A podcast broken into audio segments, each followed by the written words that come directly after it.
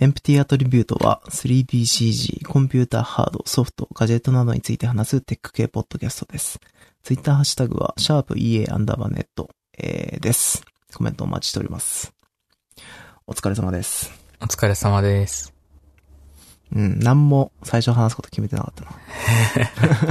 まあ前回の、あのー予告通りというか、あまあまあ前回も言うて今撮った日から数日前に多分上がったって感じだと思うんですけど、あのーかなりね、間隔短めにちょっとこれから頻度上げていきましょうって話で。よし。はい。え、まあだから今回ちょっと短いかもしれないですけど、まあ、これぐらいで、ね、頻度上げてやっていくのがいいんじゃないですかね。そう、一回がどんどん伸びていくから、そう。前回意外と長かったね。長かったね。編集してて全然終わんねえな。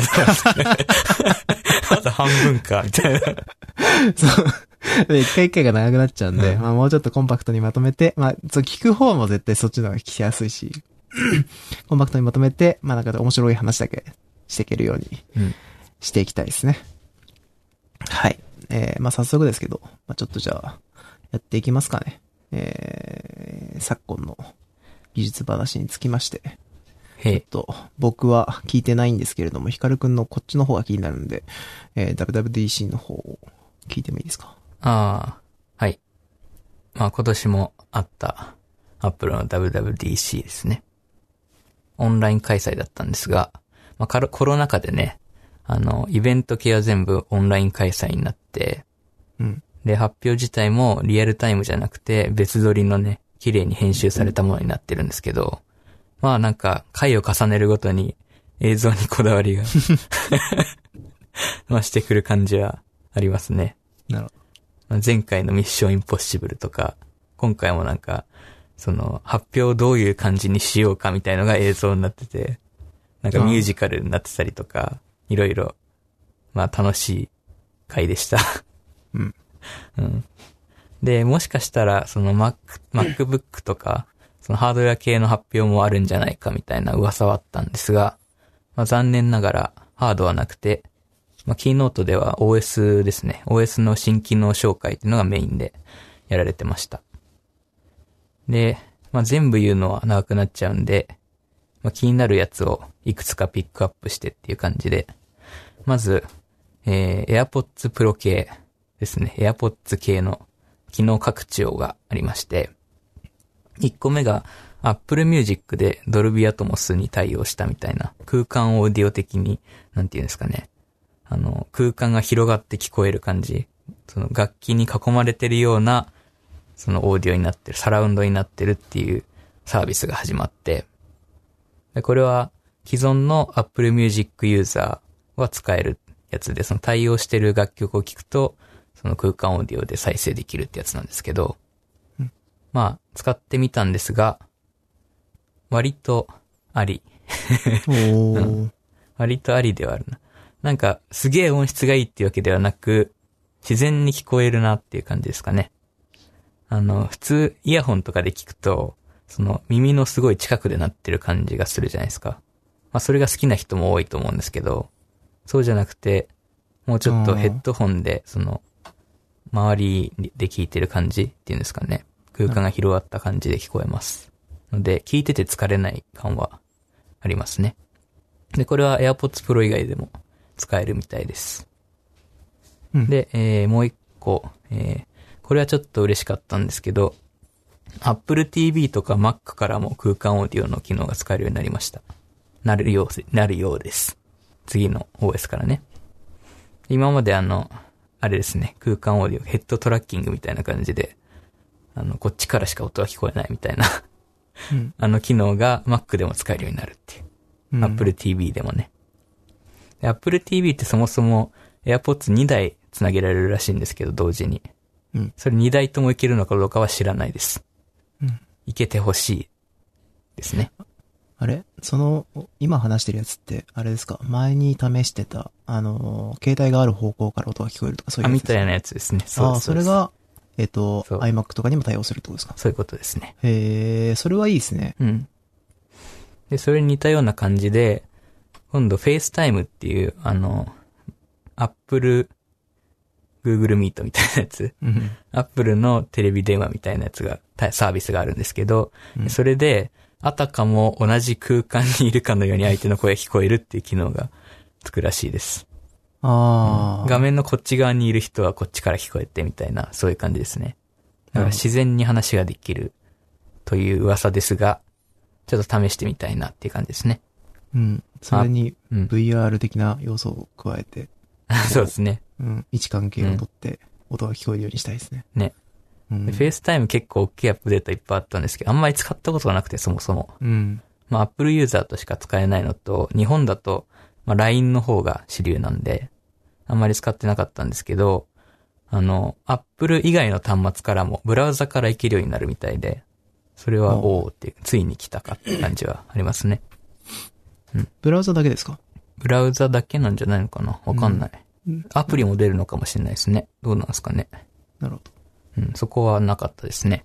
うんで、あとは、えー AirPods Pro の、その、環境音を入れるモード、アンビエントサウンドモードがあるんですけど、それで、聴覚にちょっと障害がある人向けに、その、あ相手の話し声にフォーカスしたりとか、あとは環境音だけちょっと抑えてくれるみたいなうん。機能がつくらしいです。これは普通に、ね、普通にちょっと試してみたいけどね。別に聴覚に障害があるとかではなく、補聴器的な役割に近いことができるってことですよね。ちょっと聞き取りづらい人が使う機能みたいですけど、なるほど。うん。やってることはそんなに違わないのかな？きっと補聴器とかと。ああ、その元々で言えば。そうですね。うん。確かにね。あそそれ外ののことも音を取り込んでってやろうと思えばねね。うん。そう、できるはずだよね。なんかその、話、相手の方向だけフォーカスして聞こえるようにするみたいな。うんうん。うん。確かに、あのーいいかもしれないですね。そうですね。うん。あとはもう一個嬉しいのが、置き忘れ防止機能が。はうん。自分から離れてますよとか、あとはどこで落としたかもわかるらしい。詳しくは見てないですけど、多分、その、あれみたいな、エアタグみたいな機能がつくんだと思います。あ。エアタグで実装してることを、そうですね。やってくれるみたいなことなのかな？うんまあ U1 みたいなうん。ことはできないですけど、うん。ある程度、その、Bluetooth で周りの iPhone と繋がってみたいなことができるのかな？なるほど。っていう感じですね。AirPods は。で、えー、もう一個羨ましいニュースが、Wallet っていうそのさいお財布アプリがあるんですけど、はい。Apple、iPhone のね、あの、 Suica とか入れられるやつで、それで、アメリカの一部地域では ID とか免許証が電子化して提示できるようになるみたいですね。うん。持ち歩かなくてよくなるらしいですよ。なるほど。うん、どうなのかわかんないけど。羨ましいですね。うん、羨ましいですね。っていうのは、まあ、そんぐらいで、あと、プライバシー関連で、iCloud の有料版があるんですけど、それが進化して iCloud プラスっていうのになってですね、おう容量が変わるとかではないんですけど、なんか、新、新規で新しい機能がいくつかついて、その中の2つぐらいがですね、ちょっと面白い機能で、えー、アカウント、なんか、適当なサイトでアカウントを作るときに、あんまり自分のメールアドレス晒したくない時ってあるじゃないですか。うん。そういう時に適当なメールアドレスを作ってくれるっていう機能あー、なるほどね。と、もう一個は、なんか VPN みたいな感じなんですけど、ちょっと違う、もっとセキュアで早い方法、高速な方法で、そのウェブで、ウェブサーフィンしてるときに外部からのトラッキングを防いでくれる機能っへていうのがつくらしいです。ー、いいですまあ、ね。ここら辺は Apple 力入れてますね。うん。うん。あとはあれですね。えー、一番多分騒がれてたのが iPad との連携機能。これすごいんですよ。あの、Mac と iPad がよりシームレスにつながるようになるっていう機能なんですけど、今までもサイドカーっていうのがあって、これはその iPad を Mac の外部ディスプレイとして使うっていう機能ですね。うん。なんですけど、今回新しく入ったユニバーサルコントロールっていうのがですね、この同じアカウントでログインしている iPad と Mac があるとすると、えーそこからシームレスに、その、なんていうんですか、マウスでシュッていける。うん。で、キーボードも使える。Mac のキーボードをね。Mac についてるインターフェースを iPad で、えー iPad で、えーいい感じにシームレスに使えて、で、例えばその iPad でお絵描きして、それをドラッグドロップで Mac に持ってくるとか、まあそういうことができたりとか、あと Mac のキーボードで iPad 内のファイルを検索したりとかね。ああ、まあすごい。いなあっていう感じですね。これはもう Apple のエコシステムから離れられなくなる。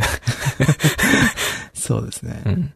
うん。3台までいけるみたいです。Mac、Mac、iPad みたいな。うん、割と、それは魅力的だな。そうですね。同じ M1 が乗ってしまった今、うんあ。のー性能面でそもそも iPad には不満はもうないじゃないですか。そうですね。うん。だから絵を描くとかって工程もおそらく、あの、ほとんど、えーまあそれがあれば問題ないという状況なんで、うん。うん。だから、まあ独立してても何の問題もないし、だから前までみたいな、あの、前にワコムが独立型のタブレット出してましたけど、うんあれはスペックの問題とか熱の問題とか、すごいたくさんいろいろも単体だと問題を持ってたんですが、うんまあそれすらも、まあ連携、まあそれでも Windows と連携して使えるとかそういうメリットはあったけど、うん。まあ Mac はちょっと今そういうレベルの話じゃないですね。うそうですね。ん。ね。Mac2 台でもいけます。あの、あ、そうなの？すごいっすね。iPad トとノートみたいな。ああ、うんなるほど。えーちょっとめんどくさいじゃないですか。やり取りするの、うんファイルを。そうですね。いちいちどっかにアップロードするとか、 AirDrop 使うみたいなめんどくさいんで、ドラッグドロップでいけるっていう。すごいなぁ、え、それって、ソフトウェア側のアップデートってことですよね？だから、これから、すべてに対し新してい OS の新機能です。すっげえ。試したい。うん。えー、なるほど。ね、試したいっすよね。すごいですね。それら辺は結構、なんか、革命的というか、本当に、それ以外使えなくなりそうですね。ね、本当だよね。うんこれできないのってなるよね。これが、その、そうね。これを知った後に Windows に戻るときに、うん。ね、今までね、こう、苦肉の策として、こう、Google ドライブ使ったりとかさ、ああ、そうね。あの、いろいろやってたじゃないですか。うん。でもなんか、それでもね、こう、間接的にうまくいってるとはいえ、なんかこう、直感的じゃないというかね。うん。うん、そういう感じだったら、ねリアルタイムではないですもんね、あれも。しかも。そうですね。ただまあなんか気になるのは、やっぱりファイルとかの形態は違うじゃないですか、その、あの、iPad が、その、タブレット端末であるということを前提としてるんで、うんそもそもファイルとかをデータの単位で扱わないような、あの、なんか隠してるじゃないですか、その辺って。その、最近はそうでもないですね。あ、そうなんですか、うんファイルエクスプローラーみたいのがあるんで。あー、使います？なんか僕、iPad 使ってる時の印象で言えば、その辺はなんか、うん。あの、プロクリエイトとかで何かを作って、で、データを同行するっていう話で言えば、うんそのファイルを直接なんか少なくともドラッグドロップで直感的にやるようなデデザインじゃないような気がするんですけど。ああ、ドラッグドロップとかではないですけど、その、うんなんか資料をそこに入れておいて、ああの、まあ、iCloud とかで使うときとかが多いかな。iCloud にその PDF を入れといて、iPhone からも Mac からも iPad からも見れるようにしとくみたいな。使い方はしますけど、まあ、それ以外はあんまり使わないですかね。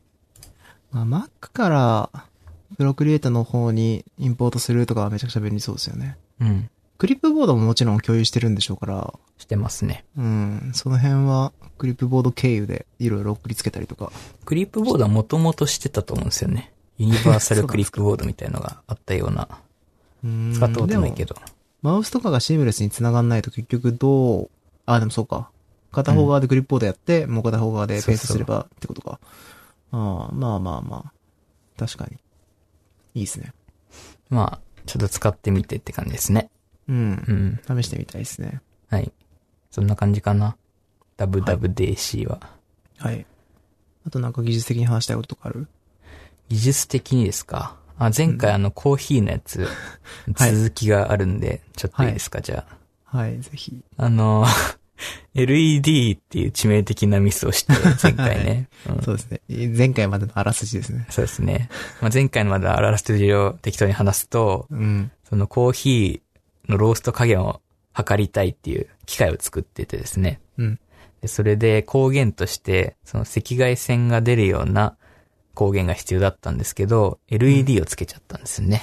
ホワイトの、うんうんまだね、赤外線 LED だったらよかったのかもしれないけど。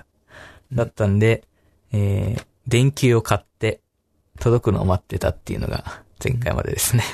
でもセンサーについてたやつなんでしょ？そうそうそう。それ超面白いですよね。赤外線センサーについてるやつが LED っていう。ホワイト LED つけてくれって書いてあったんですよ。はい。なるほど。まあ、はい。それはいいとして、じゃあ今回そのあらすじを踏まえましてどうですか？そうですね。白熱灯を取り付けて、はい。で、まあ、前回アグトロンナンバーの話したんですけど、はい。あの、唯一ですね、山梨県にあるカフェが、はい。アグトロンナンバーの表記で豆を売ってたんですよね。アグトロンナンバーってコーヒーのロースト加減を、えあれそうですね。絶対的。なナンバーがうん。あはい。で、日本に唯一あったと。そう。ここしかなかったんですよね。探した限りでは。なるほど。うん。で、その同じ豆を焙煎違いでうん。複数買って、計測して、まあ、最初測った時ね、結構測り方によってばらつきあるなと思ったんで、うん。最終的に今は、その、豆を引いた状態にしてまず。うん。で、本体と豆の距離とか角度を固定するためのサポート器具みたいなのを作って、うん。うん。で、それで測ってるんですが、だいたい、だいぶ安定しましたね。あー。うん。で、まあ、この3種類買ったんですが、その中では、まあ、いい感じで取れてるかなっていう感じはするんですけど。いいですね。そうですね。まあ、他の豆では試していないので、うんうん。どうかわかんないけどね、これ品種が変わったらどうなるのかとかね。それはアグトロンナンバーと同じような形で、その数値の差が出てるって感じですか、そうですね。ああ、いいですね。今、そのアグトロンナンバーの100段階の0から100までの数値と、はいあとは下の方に何ローストかっていうのが英語で表示されるようにしてるんですけど、ミディアムローストとか、はいはい。ハイローストみたいな。うん。なるほど。まあ、プラスマイナス5ぐらいの感じで安定をしてます。ああ、でも全然、それぐらいだったら、まあそうですね。うん。ギリ許容範囲ですね。逆にだから、そのヒカルくんがその味の差を感じるなって思う同じ豆の、あの、ロースト具合のやつを試してほしいですよね。それでどれぐらいの差があるのか、そもそも。うんうん。それが測れなきゃあんまり意味ないですよね。そうですね。うん。なるほど。っていう感じです。はい。はい。じゃあ、それは、続報を楽しみに。まあでも、お楽しみに、つって。まあでも作った時点である程度満足した感ありますよね、きっと。まあそうですね。うん。なるほど。まあでもできるんです、できるんですね。できましたね、意外とね。ははい。すごいね。うん。今度、触らせてください。い。えー、つって、多分測るだけですけど。はい。じゃあ僕の方の話いきますか。はい。え僕の方はですね、結構なんか、いろいろ、あの、個人制作がはかどっていてですね、いろいろ。うん。で、なんか、えー、今月は、マヤインディを買ったんで、はい。あの、まあ、お金を使っちゃったわけですよ。はい。うん。だからもう、もう俺は絶対何も買わないぞと思ってたんですけど、なんかフ、ラグじゃん。ラップ3、いいな。前、前からちょっと紹介してるんですけど、あの、リトポロジー用のツールなんですけど、あの、何ですかね、えー別の、まあ、人間とかに対してよく使うようなツールなんですけど、うん。あの、まあ、お互い、A のメッシュと B のメッシュがあったら、それぞれにポイントを置いて、で、そのポイントとポイントが、えー対応する形でメッシュを、えー貼り直してくれるというか、B のメッシュを A に被せる形で、まあ、ラップする感じで、えーリトポロジーしてくれるみたいなツールなんですけど、まうん。あ、それがなんかちょっと今個人制作上、使いたいなと思って、うん。今月マヤ買っちゃったしなと思ってたんですけど、うん。いつの間にか購入してて。で、それが、まあ、た、試して、てか、まあ、前から一応体験版試したりとかしてたんで、うん。いいツールだなっての分かってたんですけど、まあ、実際使ってみるとやっぱりいいツールですね。う。うんん。まあ、若干微調整必要だけど、まあ、僕がちょっとポイント置くのは下手なだけかもしれないですけど、あの、8割方9割方うまくいくんで、それでいいです、ね。リトポして、を繰り返して、うん。楽しいなってやってました。はい。リ トポが楽しい。うん。まあリトポしてデータを受け渡すだけの作業だったんですけど。あ うん。まあ、それが今、一段、落して、4キャラぐらいリトポしたんで、ふーって満足したところですね。うん。はい。まあ、同じトポロジーでキャラクターが作れるっていうのは、やっぱり、いい、いいい感じですね。将来的なワークフローと考えると結構ワクワクする感じがありますね。でなるほ、ど。まあ、それとは全然関係ない話で、うんえーまあ、個人制作はかどってる話なんですけど、まあ、最近ちょっとヒカル君と話してて、こう、えー工学の勉強したいとかいろいろ話してたと思うんですけど、あ、光のそう、学ぶね。光、そう、光回りが、なんでいろいろ知りたいかっていうのの一つの理由に、なんかその、僕、その、昔からなんですけど、えっと、まあ、美大生だったくせにっていうのはあるんですけど、えっと、色で、んものを認識するというか、そんなに得意じゃなくて、そほの、色の識別というか、その、なんていうんですかね。えー、まあ、色選びとして、正しい色を選べないんですよね。光として。うん。なんか、影部分に対して今どういう色が乗ってるから、どういう光が乗ってるからこの色になるみたいなのが、うん。うん。そのわかんなくて、でそれをなんか理屈上理解できたら、あのーそういうのを、なんていうのかな、えー選べ、感覚じゃなくて選べるようになるのかなとか思ってたんですよ。なるほど。うんで、って思ってたんですけど、このプリズマパレットっていうツールに出会ってしまって、これが本当に楽しいんですよね。もう革命的なツールで僕の中では。これを求めてたんだと思って、あの、今すごい触ってるんですけど、これどういうツールかっていうと、あの、現在選択している色に対して、ライティングを色で当てることができるんですよ。うーん。で、その結果の、結果を色として選択してくれるんですね。でどういうことかっていうと、えっと、その、絵描いてるオブジェクトのアルベド、だからベースカラーですよね。あの、アルベド値、うん。その、を、えっと、まず、スポイトするじゃないですか。うん。例えば今レンガ描いてたら、レンガのライティングがすごい平坦な、まあだからテクスチャーとかが拾ってくればいいわけですよ。うんあ、の、その PBR 用のテクスチャーのアルベドテクスチャーとかから色を拾ってきて、まあ、影がないやつですね。から拾ってきて、で、その色に対して、あのー今この状況は、スカイライトで青の弱い光が乗ってるはずだったら、青のすごい暗いライティンライト乗せて、でそこに、あの、ダイレクトのその太陽光が乗ってるはずだから、強い黄色の光を乗せたりとかするわけですね。うん。そうすると、もうその、元々のレンガの色に、その光の計算がされた後の色がパレットで選択されるんですよ。ええそう。で、これの面白いのが、その光のテンプレートさえ作ってしまえば、他のどの色に対しても同じライティングで描けるんですよね。うん。うん。だから、事実上、その、えっと、PBR 用のそのアルベドテクスチャーみたいなのいっぱい用意しといて、うん。その、自分が今描いてる対象物のアルベドカラーを、えー理解さえできれば、あの、ライティングは、それだけを、それをオンオフするだけで、だから、今影部分だからスカイライトだけとかの選択をするだけで、あの、比較的、えっ、と、正しいライトが絵として描けるっていう。なるほど。これがめっちゃ楽しいんですよ。うんうんね、これをずーっとこの2、3日やってるんですけど、楽しいと思ってずーっと書いてますね。も、模写してるだけでもすごい楽しいんですよ。あ僕がこう苦手だったところだったんで、それを補佐してくれる感じで。で、ただ、それをやろうとすると、あのーアルベドテクスチャーの管理、もう無無限に欲しいわけですよ、アルベドテクスチャーは。素材をいっぱい用意して、それをすぐスポイトできる状態にしておきたいんですけど、うん。まあ、それを別ツールとかで管理してるとちょっとやりにくいわけですよね。うん。でそこで買ったのが、また、また買ってるんですけど、そこで買ったのがマジックレフっていうツールで、これ、前々から多分、その CG アーティストさんとかはや、まあ、あとはイラストレーターさんとかよく使ってる人多いと思うんですけど、ピュアレフってあるじゃないですか。あの、絵をずらっと並べておける、ああ。ねキャンバスみたいなもの。のがあって、まあ、それのフォトショップのプラグインバージョンみたいな。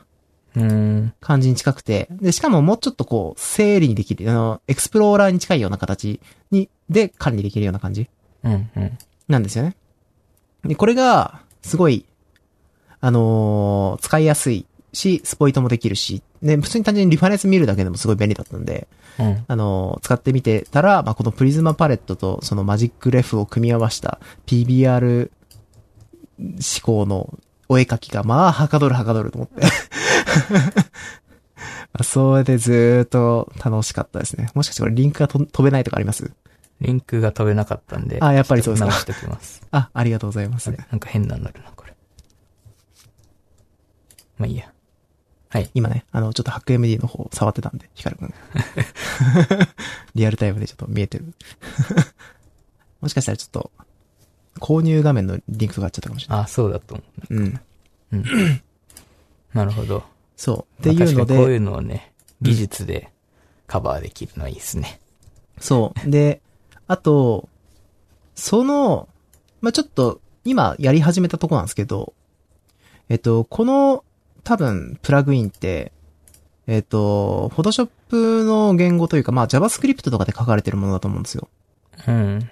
で、多分これ隠蔽されてないんで、中身見てその、どういう風にライトを重ねてんのかのアルゴリズムが分かれば、ああ、の、自分の方でもある程度その、再現ができるんじゃないかと思ってて、うん。ちょっと面白そうだなと思って、今ちょっとちらっと見てみた、見てみたとこですね。なるほど。うん。っていう感じです。いいっすね。うん。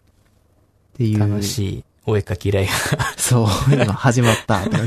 ただし、フォトショップ以外ではもう、書けないからになってしまう。筆を選ぶんで。そう。工房筆選ぶんで。もうむちゃくちゃ選びますよね。その、絵描くのに。僕絶対多分物を置いたりとかアンリアルエンジン上でやるんで。うんうん筆なくなったらもう一切何もできなくなるタイプの 絵描きになるかもしれない。でも、あの、美大予備校とかで言われませんでした？筆を選べって。ああ、言われました、言われました。うん。まあ、同じ先生だし。そう。多分。はい。そうですね。まあなんかでも実際、こういうのは、あの、技術や周りだからこそ面白いみたいなところがあるんで、うん。はい。積極的に取り入れてみたいなという感じですね。はい。一応なんか、ツール周りとかで最近あったのは以上なんですけど、うん。でまあ、ついでに、えー、最近読んでるよ程度の報告なんですが、はい。えー新しく出た、えー本で、まあ、一週間ぐらい前ですかね。あの、HLSL シェーダーの、ま、魔導書っていう、前に DirectX シェーダーの魔導書っていう多分、あの、同じ作者さんが出されてる本があって、まあ、それの HLSL バージョンというか、まあ、うんシェーダー言語の、えー指南書ですよね。が出たと。まあ、これ結構待ち望まれてたというか、HLSL って、ちゃんとした書籍多分なかったんですよ、日本語だと。うんうん。で、まあなんか、あのーちゃんとやろうとすると、英語のオライリーとかじゃなくて、うん。うん、なんかそれをやるのはもうかなりの苦痛なんで、あのーまあ一応断片的なそのインターネット上の情報を見てみんなやってたわけですよ。あと英語で調べたりとかしながらやってたんですけど、まあそれが比較的簡単に、しかも多分ちょっと見てる感じで言うと、かなり、なんていうんですかね、えっと、デザイナー寄りの人にも分かりやすいように書いてるのかなという感じの印象がありますね。あの、めんどくさいって定義というか、そのめんどくさい、その、細かい技術的な話はなるべく端折って。うんあの、だけど、まあ必要なところ、まあもちろん技術部分とかは、あの、ちゃんと丁寧に説明して書いてくださってるなという印象がありました。まあ普通にこれだったら、なんか普通に、今までシェーダーとかを、ただ触ってたかな？その、今までモデラーとか、その、まあ、あとは単純に、少しプログラムを書いたかことがある方だったら、えーわかりやすいかなという感じですね。もともと HLSL が C ベースなんで、あそうなんですね。あの、そう、C に近いような言語が書いたことある、C シャープとか、C プラとか書いたことある方だったら、多分、あの、HLSL 自体は混乱せず書けるのかなっていう感じでしたね。うん。僕もまだ読んで、まだそんなに深め、読み進めてるわけじゃないんですけど、いい本だったなと思った、いい本っぽいなと思ったんで、うん。ちょっと紹介でした。はい。そう、僕もね、シェーダー、めちゃくちゃやりたいんで、まあ、さっきの話もそうですけど、これ、皮切りにちょっとやれたらなと思ってます。はい、僕の方以上ですね。はい。じゃあ、雑、雑談というか、楽しい楽しい。うん。はい、そっちの方なんか、いくつかあるみたいですけど。あー、えーっとですね。映画の話で、はい。あれですよね。アークですよね。はい、アークありますね。これ、うん僕は見てないですけど。アーク、まだやってないのかな？今週か来週あたりからな気がすしますけど、そうですね。25日から始まるやつで、これがなんで取り上げたかというとですね、ケンリュウさんの短編集なんですよ。うん。短編なんですよ。うん。剣竜の短編を日本で映画化するっていう。ね、まあ、うんびっくりした。日本人なんだね。そうですね。うん。キャストがみんな。で、日本の監督さんがやってるんだね。ちょっと楽しみですよね。そのなんか、ストーリー的には、まあ読んだんですけど、あの、まあ世界で、なんていうんですかね、不老不死っていうのがもう実用化というか、当たり前になってる世界で、世界で初めて不老不死になった女の人の話なんですよね。うーん。うん。で原作は、まあアークなんですけど、あの、紙の動物園に入ってるんで、ぜひ、ああ、そうなんですね。全部当たりしかない本なんで、外れなしですね。うん。ああとは、なんだろうな。最近、ちょっと順番間違えたけど言う。力学にハマってて、そうですね。はい。力学と数学にハマってて、はい。面白いなと思ってます。うん。うん最近ね、一応、僕らの輪読会の方でも軽く数学の勉強を付き合ってもらってるけど、はいはい。たまにサボったりしなが それ、 Unity で、そら。の、はい。物理とかをやるってやつなんですけど、うん。ちゃんとやりたいなと思って、うん。で、スタンフォード物理再入門みたいな、物理学再入門のうん力学ってやつを買ったんですけど、はい。これがなかなかいい本ですね。うーん。ちゃんと計算も入れてるし、わかりやすいし、みたいな。なるほど。うん。説明がめちゃくちゃうまいです。それでじゃあ、力学の方、再入門をしてると。そう。力学マスターになるんでね。まあ大学でやる機会もなかったし。すぐマスターする。そう。意外とそんなに長い本ではないので、ああ、うん。まあ、2、2週間ぐらいあれば終わる、一一周はできるんじゃないかなっていうええ感じかな。今まだ途中ですか？まだ途中ですね。うん。で、数学もちょっと思い出さなきゃなっていう感じで 一緒にやってるんですけど、はい。うん。なかなか難しいですね。そうですね、数学は。僕がちょっと、やっぱり弱い部分なんで、ちょっと勉強しなきゃなという感じですよね。うん。ね最低限はね。この前、あれですよね。セガのああ、そうそう、あれ読もうと思って、すごい良かったですね。線形代数のやつですよね。線形ダイスのやつ出てましたね。うん。ちょうど理解したかったとこだったし、まあ、やっぱ、線形代数命みたいなところあるよな、みたいなうん。ま感じですよね。ゲーム業界というか、ゲームでプログラミングやるんだったら。あ、線形代数って範囲が広いんで、難しそうですよね。読ん、あれは読んでないけど。うん、でもすごいわかりやすかったですよ、途中まあ、で。本当ですか？うん。なまあ、本当に途中で、あ150ページとかあったもんね、あれ確か。そうですね。うん。よくあんなに書いたなって感じです。ね。よく社内。勉強会用の資料だったんですよね、もともと。そうですね。それを外部にも公開するっていうん。う。ね。あれはぜひ読みたいですね。ここにも載せとけばよかったですね。後で載せとこうかクオータニオンとかね。な。そうですね。クオータニオンはでも理解しましたよ。あ、もう理解されましたか？いや全然違うとこから調べてて、うん。あの、うん。まあ、理解したと思ってる。うん。まあなんか、もともとはロケットのなんか、姿勢制御とかの概念でできたんじゃなかったっけ？ああ、そうですね。確か、その、いわゆる、なん、なんて言うんだっけ、もう一個書いてるの概念。あのーやめとこう。まあなんか、クオータニオンであれば、その問題が起きないから、うん。回転制御に対して。ね。まあクオータニオンから発展してベクトルっていうのが誕生したらしいですよ。あ、そうなんですか？そっちが先なんだ。次元数から。うん。えベクトルって最、最、最、最、最最近なんですね。ー、あ確かに。でも、どうなんでしょうそもそもクオータニオン自体がいつからあった概念なのか分かってないです。ハミルトンなんで、うん。最近じゃない、最近つっても、え、あんあの人、1800年代とかなのかな ?1900 年 ?1800 年代とかそれぐらいだと思いますよ。すごいですね、その、ここ、2、3、200年ちょっとの進歩が。コンピューターできる前なんだもんな。はい。1800年、年代ですね。そういう、えー、あれ？他なんかあります？僕はないっす。あ、本当ですか。はい。じゃあ、今週の本の話をね、あ、今回のか。はい。いやー、まあ、3体ってやつなんですけ はい。満を持してですけど。ええはい。ど、3体3。これ、死神なのかな？死神なのかな？衛星っていうタイトルなんですけど、うん。まあ、謎の意味深なタイトルですよね。うん。まあ、前回の暗黒森林国暗森林国、うん、わかんないけど まあ前回も意味深なタイトルでしたが、まあ、一応読んだ後に、あ、そういう意味だったんだっていうのはわかるようにはなってる感じですね。前回は国安森林になってますね。あ、国暗ですよね、やっぱ。うん。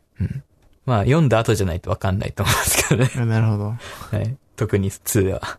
まあ今、僕はね、その、2をオーディオブックで読んでる最中なんで、はい。あの、ちょっと言葉には気をつけていただきたいんですけど。いやいや、まあ、ネタバレして言うとですね、あじゃあ、ここで配信終わりますけど大丈夫ですか？もう、ぐすって消えますけど。あネタバレせずに言うとですね、はいまあ、面白すぎて感動しましたね。あー、はすごいですね。まあ、唯一の欠点としては、3は、その、まあ、主人公の魅力的には2には劣るんですよ。あ うん。これは多分誰も異論はないと思う。ー、なるほど。ただ、それを踏まえた上で個人的には3の方が好きでしたね。うーん。なるほまあ、ど。2はそのドラマ的な良さがうん結構強くて、で、3は SF 的な良さがあるんで、うんまあ、2が好きっていう人のこともわかるって感じですね。うんうん。うん。まあ、どっちかって言ったら3、今は3だけどわかんないのでも、1年後にパッと振り返って、2と3どっちがいいかって言われるともしかしたら2かもしれないけど、うん。まあ、どっちも良かったですね。うん。まあなんか、2の時もね、こんなにいい作品があるのか的なことは言ってましたもんね。いや、2も、2はすごいっすよ。うん。はい。1の時もすごかったじゃないですか。うん。でもなんか、はい。1の10倍ぐらいすごいって言うからさ、1は序章ですからね、あれは。うん。まだ始まってないですから、あんな。いや、始まってましたよ。始まってない。僕の認識では。本当の宇宙を見てないんですよ、まだ。う僕のわ認識ではもうすでに壮大な戦い始まってましたからね。あ あ、そう。はい。そうですか。なるほど。まあ、ワンも面白いですよね。今ワンを読み返してるんですけど、うんただ読む本がいっぱいあってね、なかなか進まないけどね。1面白かったですけどね。うん。個人的にはすごい。でもなんか、やっぱ、1は渋いというか、SF だな感がある感じで。あそうですか。うん。うん。なんか、その、別に派手じゃないじゃないですか、そんな。ワン分かりやすいっすよね。てか全部面白うん分かりやすいんですよ、3体。うそうなん、か、なんていうんですか、物理が、ちょっと真面目な学者とうん、大雑把な警察のコンビで、なんか解決するとか、分かりやすいんですよね。キャラクターが、まあよくできてたりとかね。うん。うん。で、役2は割とにかく面白いんで。もうそれしか言え、ってないもん。とにかく、その、どうなっちゃうのっていうのがずっと続く感じですね。うん。2は。で、3も、もう、予想だにせぬ展開がうん。いろいろある感じで、これこの人、作者は、あれなんじゃないかなと思ってるんですけどね。この作品で全ての、もう、エネルギーを使おうとしてる この先なんか書けるのかなっていうぐらいアイデアが詰まってるんで、はあ、なるほど。はい。こんなに出しちゃっていいのかなっていう感じですかね。引き出しを。ああ、すごでいです心配になるぐらいいいやつでした。なるほどね。うん。いや、まあでも楽しみです。なんか、あれだけ登場人物が多いにもかかわらず、ちゃんと絡んできて、なんか、最後まとめきった感があったんで、ワンは。そうですうね。ん。うん。なんか、2も楽しみだなと思ってたんですけど。いや、2は、多分3、40%超えたあたりからもう止まらないんで、うん。わかりましぜひ。どこら辺まで行ったんですか？何パーぐらいまで行きました？た。いや、オーディオブックなんでちょっと何パーって言いづらいですけど。うん。でもなんか作業中に聴ける作品じゃないんで、はい。うん、なんかあんまりやっぱ進みが良くないですね。あの、やっぱ移動時間とかあった方が進むんですけど。うんうん。うん。まあでも、ちまちまとはい読み。進めてますけどね。まあ、絵描いてる時にでも、ああ、いいですね。はい。どうぞ。って感じですね。はい。いや いや、もう、もう読んでから一週間ぐらい経ってますけどね。ずっと熱が冷めない。ワンから読み直してんだもんな。そう。あの、YouTube で3体を絶賛してる動画とかを見まくってますよ。あ、そうか。はいなるほど。まあ、あの、あれですね、3体ロスになってる感じですよね。なあ、今はそうですね。今3体みたいな動画ないかなみたいな。あ、動画じゃない。あの、本ないかなとか。うんそうあれみたいな。なもんですよね。アウターワイルズ。うん。そういえば、アウターワイルズは、あれが出るらしいですね。あ、らしいですねう。ん新、新作というかダウンロードコンテンツなのか、まだ発表はまだですけど、うん。まあダウンロードコンテンツじゃないかって言われてましたけどね。うんうん。うん。前から噂はあったんですよね。あ、そうなんですか。うん。で、今回7月の発表の予告みたいな動画の中に、うんア。ウターワイルズの新しいカットっぽいのがパパッと映ってて、で、まあ、塩岡さんが、なんか、すべてのアウターワイルズファンに、みたいな感じでちょっとコメントしてて、で、これなんか来るぞっていうところですね。なるほど。でも、ああいう作品、もうコンスタントに出してほしいですけどね。そうですね。うん。ね、あれはいいっすよね。さあれで3体ダウンロードコンテンツ出ないかなってこの前も言ってましたけど。言ってましたね。単純にでももし3体のその生態系みたいなの歩けるだけでも楽しいですよね。もしコラボして。そうですね。うん。星の、その3体。でもそもそもシミュレーションできないから、3体うん問題なのか。そうですね。そうか。はい。こんな感じですか？そん、なんかもう一個あったんですよね。あ、そう、今月そのアークってやつと、もう一個、は夏への扉っていう前に紹介した。あれ紹介したやつは消えたんだっけ？覚えてない。どうだっけ？夏への覚えてないけど扉どうだったかな？夏への扉ももうすぐやるはずなんですよ。あ映画ですかどっちも見なきゃいけないっていう。6月末に。うん。なるほど。楽しみですね。夏への扉は本当に、あの、なんて言うんですか？SF、古典 SF のうん、まあ、古典って言っていいかな。うん。古典 SF の大、なんていう、なんていうの、対策なんでね。前にちょっと言ってたのは覚えてるんですけど、その配信が残ってるのかどうかは覚えてないです。うん。そういや、でも確か残ってたような気がする。うん、うん、うんうん、それは残ってる回だった気がする。うん。うんあとあの、3体が面白かったんで、3体1に出てきた沈黙の春っていう、これ昔からある本を買っちゃいました。あー、あ ーなるほどね。はい。あこの陽さんがこれに影響を受けてるっていう、ー なるほどね。陽文傑が、うん、うん。イエ、あイエウェンジでしたっけ？一番最初に大事にしてる本ですよね、確か。違ったっけ？検閲を受けてる本なんですけど、みたいな、なんかそんな。うん、うんうん。うん。あった気がする。なんか、最終的に裏切られるやつかなんかで。あ、そうですね。ネタバレだけど。あ、おーそうですね。ネタバレつってもあれだな。。そうか、ワン、ワン、一章なんで、そうですね一。章でこれで、うん。そうね最初の方ですもんね、かなり。かなり最初の方です。うんこっから始まるっていうぐらいの感じで。そうですね。うん。セーフ。なんか、ワンのその、ストーリー的には、ちょっとネタバレ嫌な人は止めてほしいんですけど、そうですね。うん話長くなりそうですね。この、終盤に。ワンの、ワンの最初の感じとしては、うん。あれですよね。まあ文化大革命から始まって、その、ね、心に闇を抱えた主人公が散々な目にあって、人間なんてもう信じられないみたいになっちゃうんですよね。はい。はい。まあ、っていうところのこの沈黙の春。あれを、なんでしょうね。言葉で説明して面白いと感じれるのかどうか難しいですよね。うん。うまいんだろうな、単純にこう。いや、うまいっすよ持ってき方ね。が。まあ、アイディアもすごいんですけど、うん。ワクワク感がすごいですそうよね。ですね。とんでもないことが起きているということだけはわかるみたいな。うんうん。いや、とんでもないこと言ってんすよね。とんでもないこと言ってんだけど、なんか、そうなのかって思っちゃうっていう。そうですね。ううんん。2もとんでもないこと始まるんで、これから、多分。あそうですか。うんとんでもねえなって言うと思いますよ。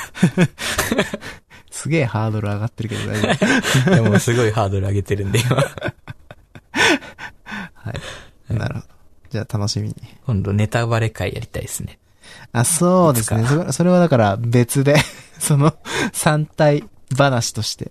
あなんかね。特別編みたいな。うん別枠でもいいんじゃない？普通になんか YouTube とかで話してもいい気がするけどね。ああ、うんなるほど。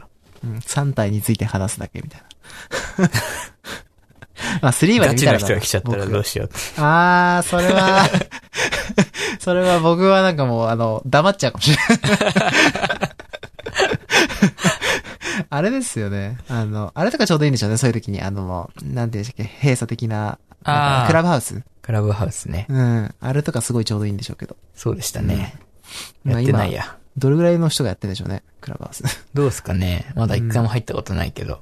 なんか、一招応、待だけは送られてきたんですけど。そう、僕も招待が来たんで、手がもらったんで、あの、まあ、ちょっと聞いてみたんですけど、うん。なんか、どうにもその、あれじゃないですか、iOS しか対応してないじゃないですか。あ、そうなんですか？そう、そうなんですよ。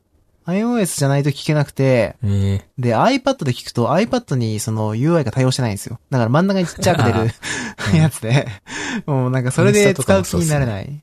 うん。あ、そうなんですか？多分、今はどうかわかんないけど、インス少なくとも1年前ぐらいまでだは対応してなかったと思マジか。うんなんか、あれぐらい大手だったら、少しレスポンシブとか、なんかやってくれよと思っちゃいますけど、う。まあでもスマホで見るのが、その、なんていうんですか？インスタの。インスタはスマホで見るものなんで。そうなんですか。うんスマホで見るの推奨なんですよね、多分。うーん、なるほど。まあね、それに対応してるとキリがないのはありますけど。うん。はい。そんな感じですかね。はいサクサクっと。はい。はい。じゃあ、今回はそんな感じで。はい。えー、お疲れ様でした。お疲れ様でした。